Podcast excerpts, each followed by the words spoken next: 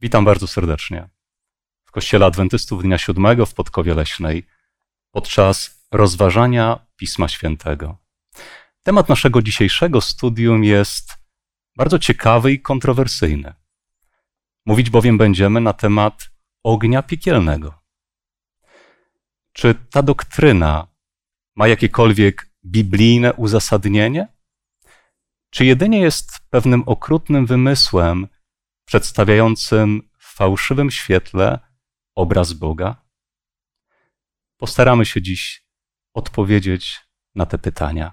Serdecznie zapraszam.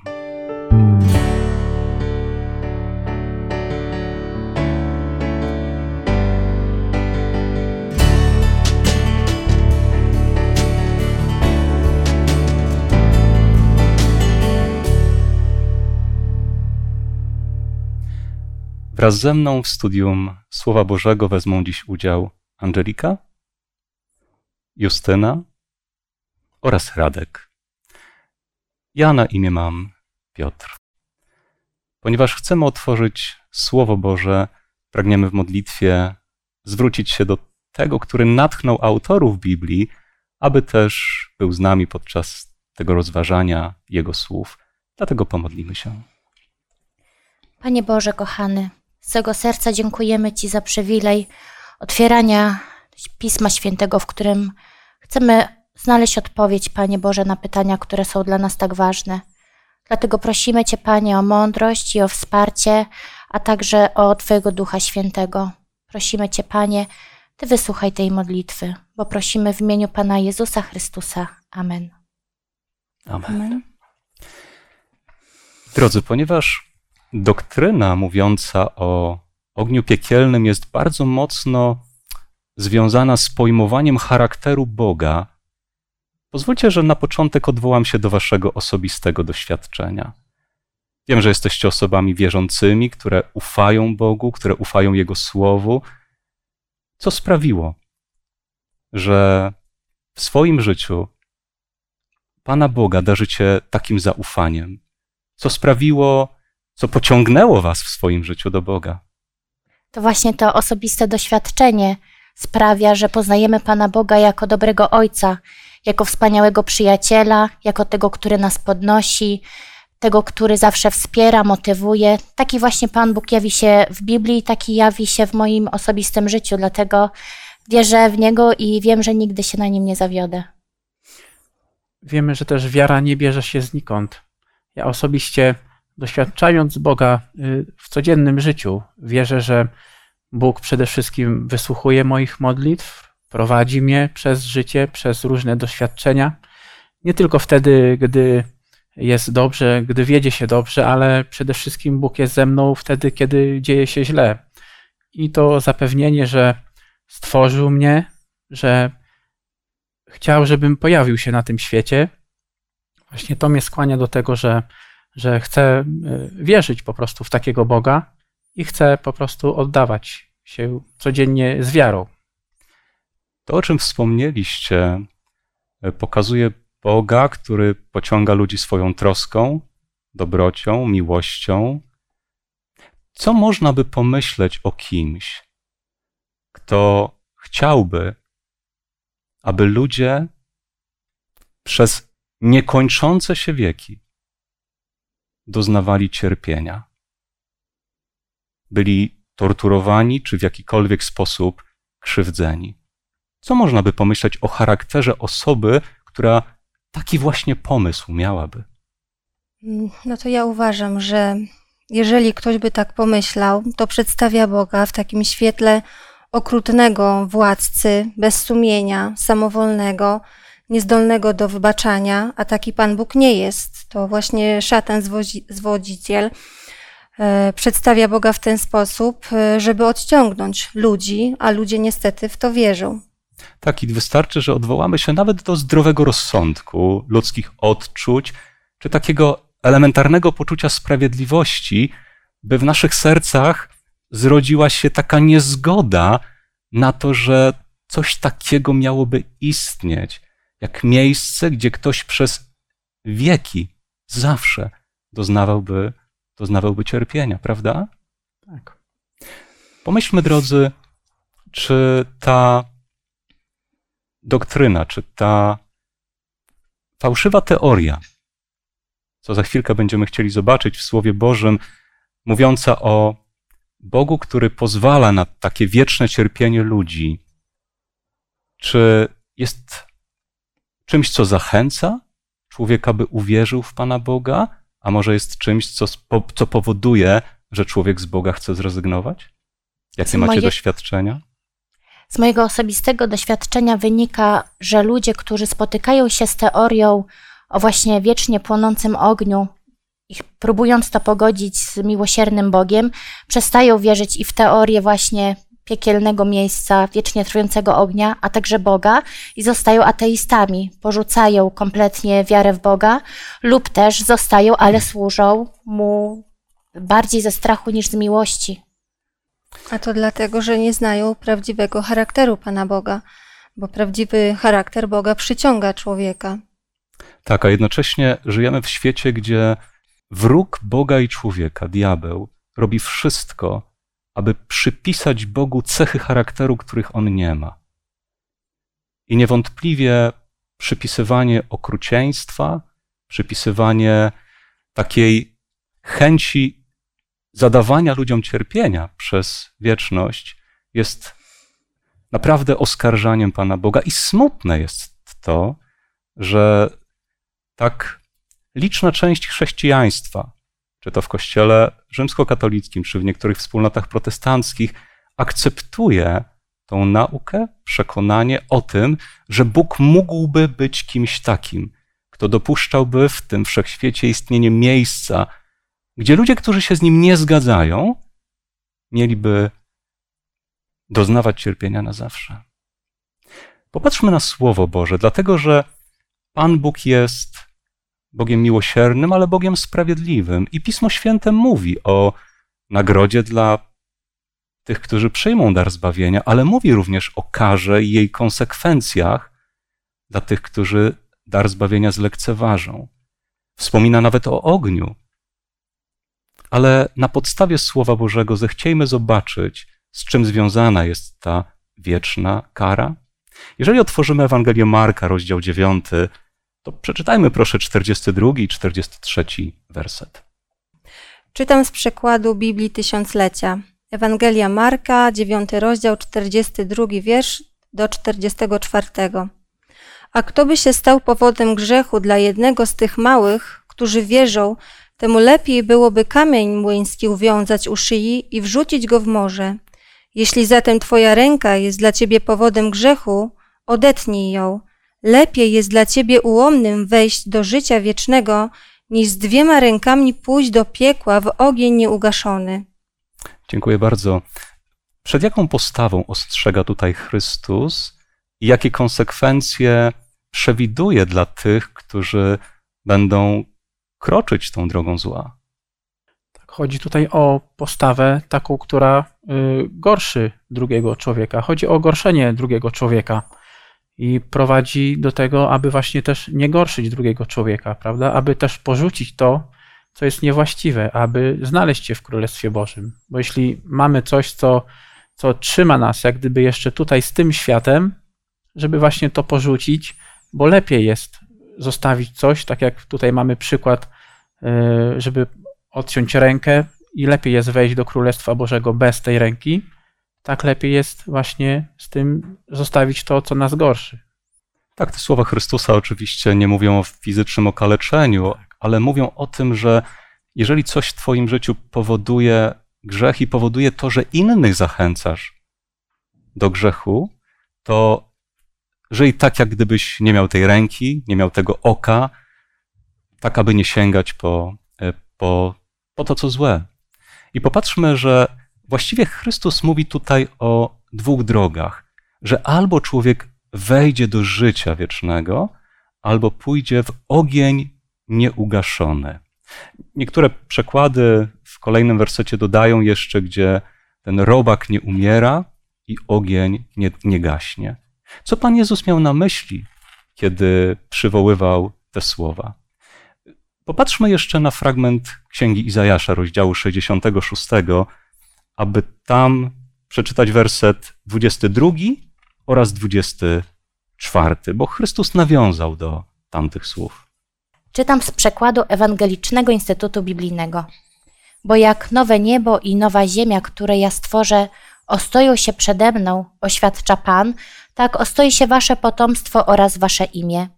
A gdy wyjdą, zobaczą wśród zwłok ciała tych, którzy buntowali się przeciwko mnie, bo robak toczący je nie umrze, a ogień trawiący je nie zgaśnie i będą obrzydliwością dla wszystkiego, co żyje. Jakie losy dla człowieka w natchnieniu przewiduje prorok Izajasz? Tutaj widzimy właśnie dwie grupy ludzi. Jedna to jest ta, która zawierzyła Panu Bogu, da- oddając swoje życie w Jego ręce, i oni też wysławiają Pana Boga, a druga grupa to są ci, którzy buntowali się przeciwko Niemu i są po prostu trupami, y, które y, toczą robaki, tak? które dokonują zniszczenia. Mhm. Ani prorok Izajasz, ani Pan Jezus nie mówią o ludziach, którzy żyjąc doświadczają jakiegoś cierpienia, czy którzy rzekomo w oderwaniu od ciała w jakiejś innej formie doświadczają cierpienia, ale wspomina o tych, którzy zostają przez, przed Bogiem, bo wybrali Go w swoim życiu, albo tych, którzy opuścili Boga i niestety doświadczają tych konsekwencji śmierci, konsekwencji zniszczenia. Kiedy Chrystus, w słowach, które czytaliśmy wcześniej, padło słowo piekło, w istocie w Słowie Bożym nie ma nawet takiego słowa. Jest ono pewnego rodzaju sztucznym tworem z kilku hebrajskich czy greckich słów, oznaczających przede wszystkim grób, czy dosłownie Chrystus użył słowa gehenna. Była to fizycznie dolina obok murów Jeruzalem, gdzie spalano różnego rodzaju, różnego rodzaju nieczystości. Ale pojawił się zwrot ogień nieugaszony. To może sugerować jakiś wiecznie trwający ogień, ale czy rzeczywiście? Pozwólmy, aby w Słowie Bożym znaleźć wyjaśnienie tego zwrotu. Popatrzmy na Księgę Malachiasza, rozdział 3, werset 19. Bo oto nadchodzi dzień, który pali jak piec. Wtedy wszyscy zuchwali i wszyscy, którzy czynili zło, staną się cierniem i spali ich ten nadchodzący dzień, mówi Pan zastępów. Także im nie pozostawi ani korzenia, ani gałązki. Gdybyś zechciał, Radku, dostrzec w tych słowach, co Bóg mówi o wiecznym przeznaczeniu jakiejś części ludzi? Mhm. Ten, y, ten werset pokazuje mi, że mowa jest tu o ogniu wiecznym. Według Biblii to y, nie taki ogień, który wiecznie y, płonie, tylko taki ogień, który wiecznie ma za zadanie na wieki zniszczyć. Czyli, Mhm. czyli nie, nie, nie, nie, nie płonie jakby cały czas, tylko po prostu na wieki zniszczy, nieodwracalnie przede wszystkim. Mhm. Tutaj też ten ogień wieczny ma trzy, zna, e, trzy znaczenia. Wieczny odnosi się do Boga, który trwa wiecznie, do ludzi, wieczny oznacza, że do kresu ich dni, i trzecie, wieczny ogień, że strawi wszystko nieodwracalnie, czyli skutecznie, będzie się palił dotąd, aż spali. Mhm. Mamy nawet w Słowie Bożym przykład pewnego wydarzenia, które jest taką ilustracją ognia wiecznego. Pamiętacie, co to za wydarzenie? Tak, Sodoma i Gomora była takim przykładem ognia nieugaszonego, prawda? Możemy nawet przeczytać ten werset, dobrze? On znajduje się w liście Judy w pierwszym rozdziale, werset siódmy. To samo stało się z Sodomą i Gomorą oraz położonymi wokół nich miastami, które w podobny sposób nurzały się w nierządzie i seksualnych zboczeniach. Są one przykładem słusznej kary wiecznego ognia. W jaki sposób mamy tu zilustrowane to zrozumienie, czym jest ogień wieczny? To właśnie to całkowite spalenie, zniszczenie. Dzisiaj nie widzimy żadnego ognia, który by cały czas płonął. Ten ogień spalił już te miasta i gdy strawił do końca, przestał już dłużej niszczyć, płonąć.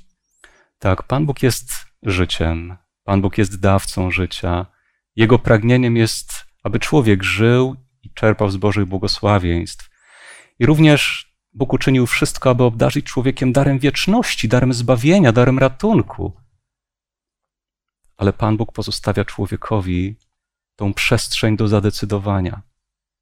I chcąc odwrócić się od życia, pozostaje właściwie tylko droga nieistnienia, tylko droga wiecznej zagłady. I tak jak powiedzieliście, Biblia używa tego terminu ogień wieczny, ale nigdy nie w znaczeniu ognia, który miałby wiecznie trwać, zadając cierpienie ludziom, ale w znaczeniu tego ognia, który na wieki niszczy, którego konsekwencje są nieodwracalne. Dlatego opierając się na Biblii jako adwentyści dnia siódmego, nie wierzymy w Boga, który jest okrutny, Boga, który pozwoliłby na istnienie jakiego, jakiegokolwiek miejsca, gdzie ludzie przez wieki doznawaliby cierpienia.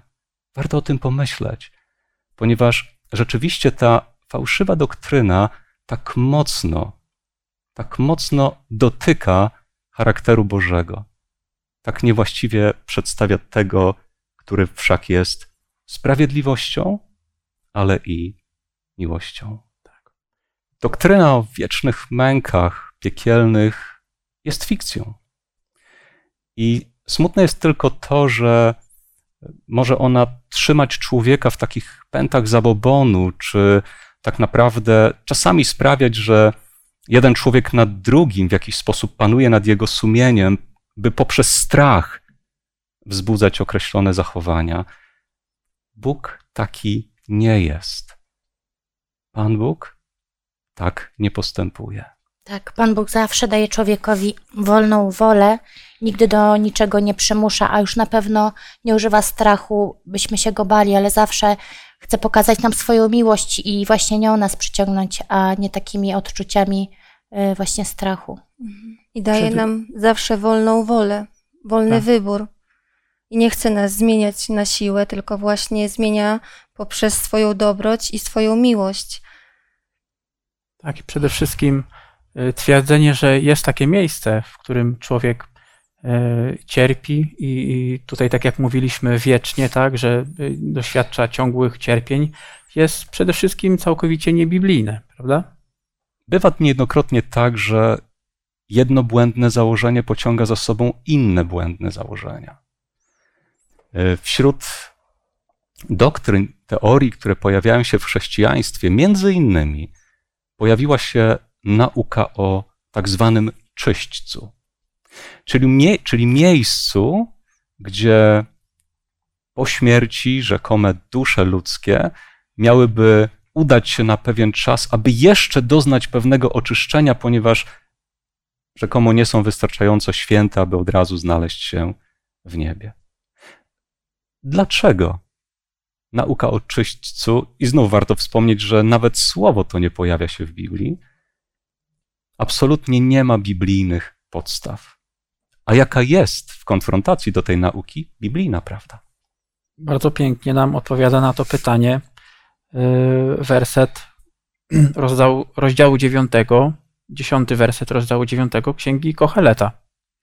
I pozwólcie, że, że przeczytam na co natknie się Twoja ręka, abyś to zrobił, to zrób według swojej możności, bo w krainie umarłych, do której idziesz, nie ma ani działania, ani zamysłów, ani poznania, ani mądrości. Także z tego wersetu dowiadujemy się jasno, że po śmierci nic nie ma, prawda?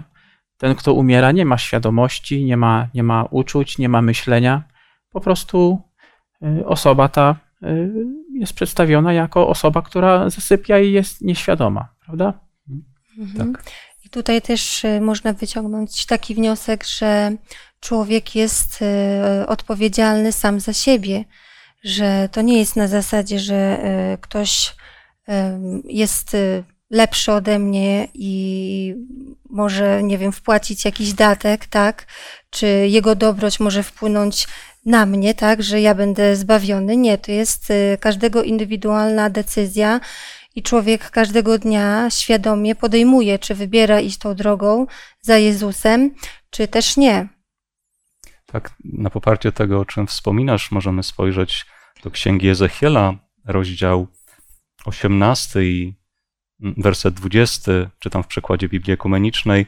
Ta osoba, która grzeszy, umrze. Syn nie może ponieść winy ojca, ojciec nie poniesie winy syna. Sprawiedliwego spotka sprawiedliwość, bezbożnego spotka bezbożność. Czyli to poczucie osobistej odpowiedzialności przed Panem Bogiem, które przez pewne fałszywe doktryny może być w rozumieniu człowieka zdejmowane z niego, ale nie jest. Jakie inne jeszcze powody, podstawy biblijne pokazują nam bezzasadność tej teorii dotyczącej rzekomego czyśćca? Musimy pamiętać, że też Jezus jest jedynym pośrednikiem między Bogiem a ludźmi i nie możemy pomijać y, tego aspektu, bo to jest bardzo ważne w istocie zbawienia. To tylko Jezus i Jego przelana krew za nas ma tę moc, która może zagwarantować nam życie wieczne. Ani właśnie żadne starania, o których tutaj mówiliśmy, ani pieniądze nie mogą wpłynąć na to, czy my za życia przyjęliśmy Jezusa jako swojego Zbawiciela, czy nie. To bardzo istotne, że tym darem zbawienia, który Bóg nam oferuje, jest życie dzięki temu, że Chrystus oddał swoje życie. I to nawet jest tak trudno pomyśleć, że, że gdzieś diabłu udało się zaszczepić w sercach ludzi takie przekonanie, że mogą zmienić decyzję Boga ze względu na pieniądze, ze względu na, na to, że ktoś może dodać coś ze swojego szlachetnego, dobrego życia, aby usprawiedliwić kogoś innego. Tak, a jak wiemy, przecież Biblia uczy o takiej osobistej odpowiedzialności, tak? To jest to właśnie to, co powiedziała Angelika, że to ty decydujesz, y, gdzie spędzisz wieczność, prawda? I to jest właśnie bardzo przykre, że wiele ludzi zostanie zwiedzonych i jest zwiedzonych, bo myślą, że sobie mogą zasłużyć na to przez uczynki. Popatrzmy, że przyjęcie też tej doktryny daje człowiekowi takie fałszywe poczucie bezpieczeństwa. Bo nawet jeżeli człowiek pomyśli, no może nie jestem aż tak dobry, może nigdy nie będę, właściwie to może nawet nie muszę się tak bardzo starać w tym życiu, żeby żyć po Bożemu, bo przecież jest potem takie miejsce, gdzie czy przy pomocy swojego cierpienia, czy przy pomocy jakichś działań innych ludzi, Trochę dłużej mi to zajmie, ale dotrę do nieba. Jakie to jest smutne, dlatego że w Słowie Bożym, choćby w liście do Hebrajczyków, może przeczytajmy dziewiąty rozdział, werset 27 z tego listu. A jak postanowiono ludziom raz umrzeć, potem zaś sąd. Popatrzmy. Pan Bóg mówi, że te decyzje, o których mówiliście, że należą osobiście do każdego człowieka, co więcej, one muszą być podjęte trakcie życia, które mamy tutaj na Ziemi. Bo potem, gdy to życie się już kończy, pozostaje jedynie pewne rozsądzenie nad życiem, decyzjami, które człowiek podjął. Dlatego tak ważne jest, aby nie odkładać tych decyzji, ważnych decyzji życia na później. Jeszcze chciałam powiedzieć coś takiego, że każdy dzień właśnie jest takim czasem, w którym możemy podejmować te decyzje jak, czy będziemy podążać za Panem Bogiem, czy zaufamy właśnie w te Jego czyste prawdy, które znajdujemy w Słowie Bożym, czy będziemy zwodzeni takimi ludzkimi teoriami i jest to bardzo ważne, w co wierzymy, bo możemy stracić życie wieczne. Także najważniejsze jest to, żeby doszukiwać, dociekać i znaleźć prawdę taką, jaką oferuje nam Pan Bóg. Tak, i przede wszystkim musimy zdać sobie sprawę z tego, że przede wszystkim nie ma trzeciej drogi. Tak? Prawda? Jeśli ktoś mówi, przede wszystkim, że jest jakaś trzecia droga, inna droga, to jest to przede wszystkim nie chrześcijan, nie, nie biblijna, prawda, teoria. I to jest takie też dawanie fałszywe, e, fałszywej nadziei ludziom, prawda? Czy według Słowa Bożego człowiek bezpośrednio po śmierci odbiera czy to nagrodę, czy karę? Nie, tak e, Słowo Boże nie naucza. I przykładem właśnie takiej prawdy, jaka jest, jest na przykład tekst, który mówi nam o Dawidzie, co się z nim dzieje. Myślę, że warto byłoby przeczytać ten werset. Historię tę znajdziemy w dziejach apostolskich w drugim rozdziale, w 29 wersecie i 34. Drodzy bracia, mogę śmiało powiedzieć, że patriarcha Dawid umarł i został pochowany, a jego grób jest wśród nas do dnia dzisiejszego i 34, bo to nie Dawid wstąpił do nieba, a jednak samo mówi: Pan oświadczył memu Panu, usiądź po mojej prawicy. Ten werset wyraźnie wskazuje nam na to, że Dawid nie udał się do żadnego innego miejsca jak to, które jest w grobie. On po prostu spoczywa w ziemi i nic się z nim nie dzieje. Widzimy wyraźnie, że według Słowa Bożego czas, kiedy kończy się życie, nie jest czasem, gdzie człowiek przechodzi od razu do jakiejś innej rzeczywistości, jakiejkolwiek, ale śpi nieświadomym snem w prochu ziemi. I dlatego również nauki takie jak nauka o ogniu piekielnym czy o czyśćcu nie mają żadnego biblijnego potwierdzenia. I z tego powodu, jaki jest stan człowieka po śmierci, jaka jest prawda, ale również z tego powodu, że te nauki, te doktryny w istocie w takim wykrzywionym zwierciadle przedstawiają charakter Boga, przypisując mu pewne cechy, pewne postawy, których Pan Bóg absolutnie nie posiada. Pomyślmy, gdyby one były prawdą, czy mógłby być szczęśliwy na ziemi ktoś, żyjąc, mając świadomość, że ktoś z jego bliskich rzekomo gdzieś cierpi? Nie, Zapewne nie.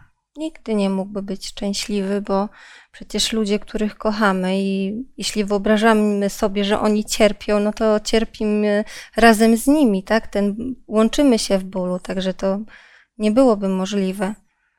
Podobna sytuacja, gdyby rzekomo ci, którzy byli sprawiedliwi, znaleźli się bezpośrednio w niebie i mogli też widzieć to, co przeżywają ich bliscy na ziemi, czasami bardzo ciężkie, trudne sytuacje. Czy ich serca byłyby pełne radości i spokoju? Widząc z góry cierpiące osoby, płaczące, myślę, że taka osoba, będąc w raju, nie byłaby szczęśliwa, bo właśnie widziałaby cierpienie tych osób, które też kochała czy kocha i nie byłaby tam szczęśliwa. Także to, to nie ma żadnego sensu. To nie byłby raj, gdybyśmy widzieli cierpienie naszych bliskich osób. Dokładnie. My jesteśmy jako ludzie empatyczni, tak? Jeżeli widzimy, nawet jeżeli jest to obca osoba, jeżeli cierpi, no to jej współczujemy. A co tutaj mówić o Panu Bogu, który jest znacznie większy od nas i ma bardziej rozwinięte i współczucie i inne cechy dobre. Pan Jezus powiedział: Poznacie prawdę i prawda was wyswobodzi. On jest tą prawdą, ale też każde jego słowo. I to daje takie poczucie niesamowitego spokoju i wdzięczności, to przekonanie o tym, jak jest, że gdy człowiek zasypia, gdy człowiek kończy ten ziemski żywot, to po prostu przestaje istnieć, przestaje cokolwiek odczuwać, przestaje cierpieć po tych trudach, po tych trudach życia, gdzieś oczekując, no właśnie, na coś oczekując.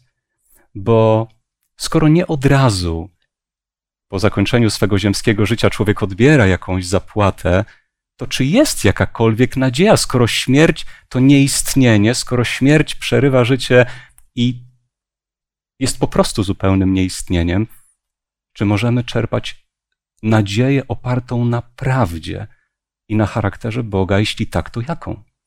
Tak, ponieważ jest nadzieja dla tych, którzy umarli, a piękną obietnicę właśnie tej nadziei znajdujemy y, w Piśmie Świętym. Także pozwolicie, że przeczytam pierwszy y, Koryntian, 15 rozdział i wiersz 17 i 18.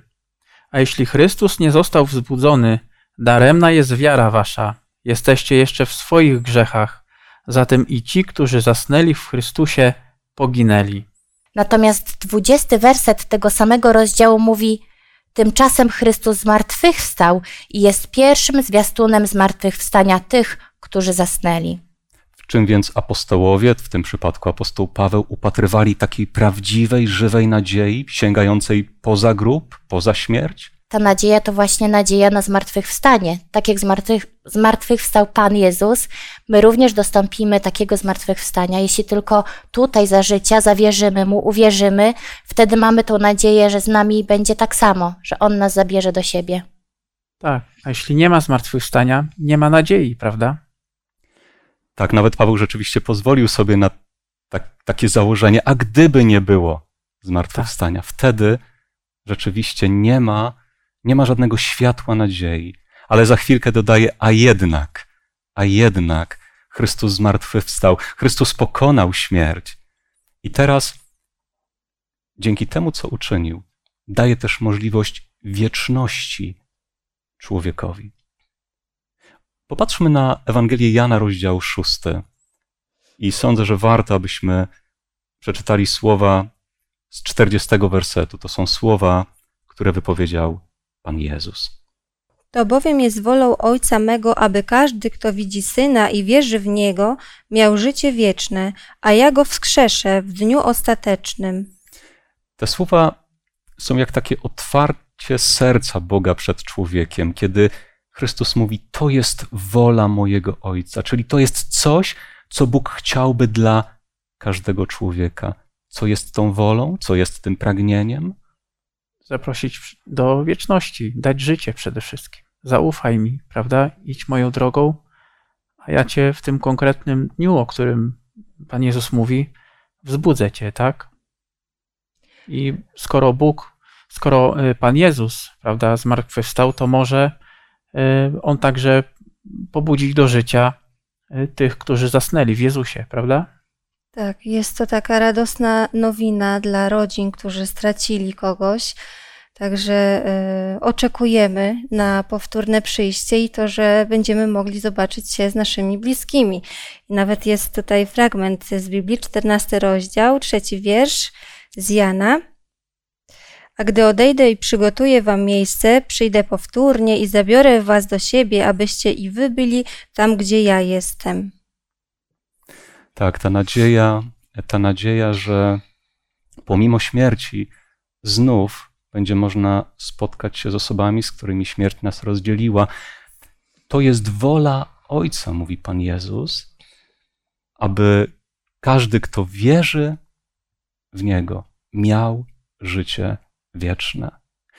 Drodzy, mówiliśmy o tym, że Bóg kładzie przed człowiekiem pewną możliwość wyboru, pewną decyzję, ale tak bardzo chciałby, żeby człowiek wybrał tą drogę wieczności, tą drogę życia, tą drogę wieczności, wieczności z, z Bogiem.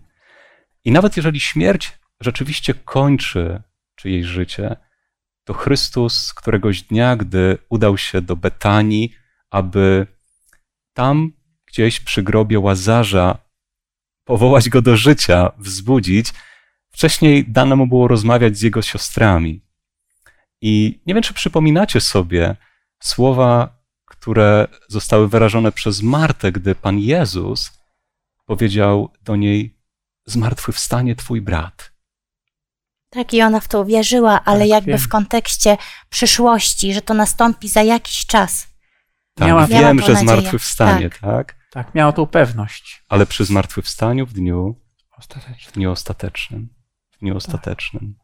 Tak, słuchajcie, ogólnie przyjęcie tej właśnie niewłaściwej teorii o nieśmiertelnej duszy, prawda? Wszystko nam to przekreśla, prawda? Tą nadzieję całą, prawda?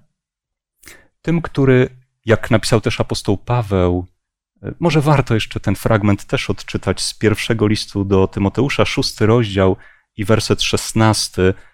Tym, który sam w sobie ma ową wieczność, ową nieśmiertelność, jest Stwórca, jest Bóg. Przeczytajmy proszę te słowa. Jedyny nieśmiertelny, żyjący w świetle niedostępnym, tego, którego nikt z ludzi nie widział i zobaczyć nie jest w stanie, jemu niech będzie cześć i potęga na wieki. Amen. Już wcześniej wspominałaś o tym, Angeliko, że Bóg jest tym, który ma wieczność, tą nieśmiertelność sam w sobie. Ale pomimo tego, że ludzie upadli w grzech, a grzech pociąga za sobą konsekwencje śmierci, Pan Bóg w osobie Jezusa Chrystusa przyszedł na tę ziemię. Poniósł cenę wykupu człowieka od śmierci. Bardzo drogocenną cenę. To była cena jego życia, aby otworzyć człowiekowi tą nadzieję wieczności, nadzieję zbawienia. I ostatni werset, który dziś chcę, abyśmy przeczytali, został zapisany przez umiłowanego ucznia Pana Jezusa, apostoła Jana, otwórzmy pierwszy list tegoż apostoła i tam z rozdziału 5 przeczytajmy proszę werset 11 oraz 12. A takie jest to świadectwo, że żywot wieczny dał nam Bóg, a żywot ten jest w Synu Jego. Kto ma Syna, ma żywot. Kto nie ma Syna Bożego, nie ma żywota. Tak osobiście, co dla Was znaczą te słowa? Dla mnie to oznacza tyle, że jeśli ja mam Jezusa, trwam w Nim, wierzę w Niego, pokładam w Nim wszelkie nadzieje, to mam wszystko, o czym pragnie moje serce. Mam zbawienie i mam zapewnioną piękną przyszłość, do której powołuje mnie Pan Jezus. Także nie muszę się martwić, że trafię do jakiegoś strasznego miejsca, pełnego cierpienia, niekończącego się bólu czy czyśćca. Pan Jezus oferuje nam zawsze to, co jest najpiękniejsze i najlepsze, i przyjmując to, jesteśmy najszczęśliwszymi ludźmi na świecie. Tak, życie jest w Jezusie, prawda? Czytaliśmy tutaj. Więc jeśli życie jest w nim, a kto odrzuci Jezusa, prawda, ten traci życie. Nie ma innej drogi. Życie to Bóg. Życie to, to Jezus. Zbawienie to, to, właśnie, to właśnie On. I smutne jest to, że do chrześcijaństwa wkradło się, wkradły się pewne teorie, pewne doktryny, które w tak fałszywym świetle przedstawiają obraz dobrego i sprawiedliwego Boga, jak choćby te doktryny o rzekomym ogniu piekielnym trwającym wiecznie, czy czyśćcu. Ale Słowo Boże, to Słowo prawdy, pozwala nam zobaczyć prawdziwą nadzieję. Tą nadzieję dotyczącą powrotu Chrystusa i zmartwychwstania. Tą nadzieję życia wiecznego, które jest w Jezusie Chrystusie. I tylko to zaproszenie, które Bóg kieruje do nas, wciąż aktualne, jest zaproszeniem, aby w swoim życiu żyć na co dzień właśnie z Nim, aby uczynić Go Zbawicielem i Panem swojego życia. Drodzy, bardzo dziękuję Wam za tą rozmowę, za to studium, za Wasz udział.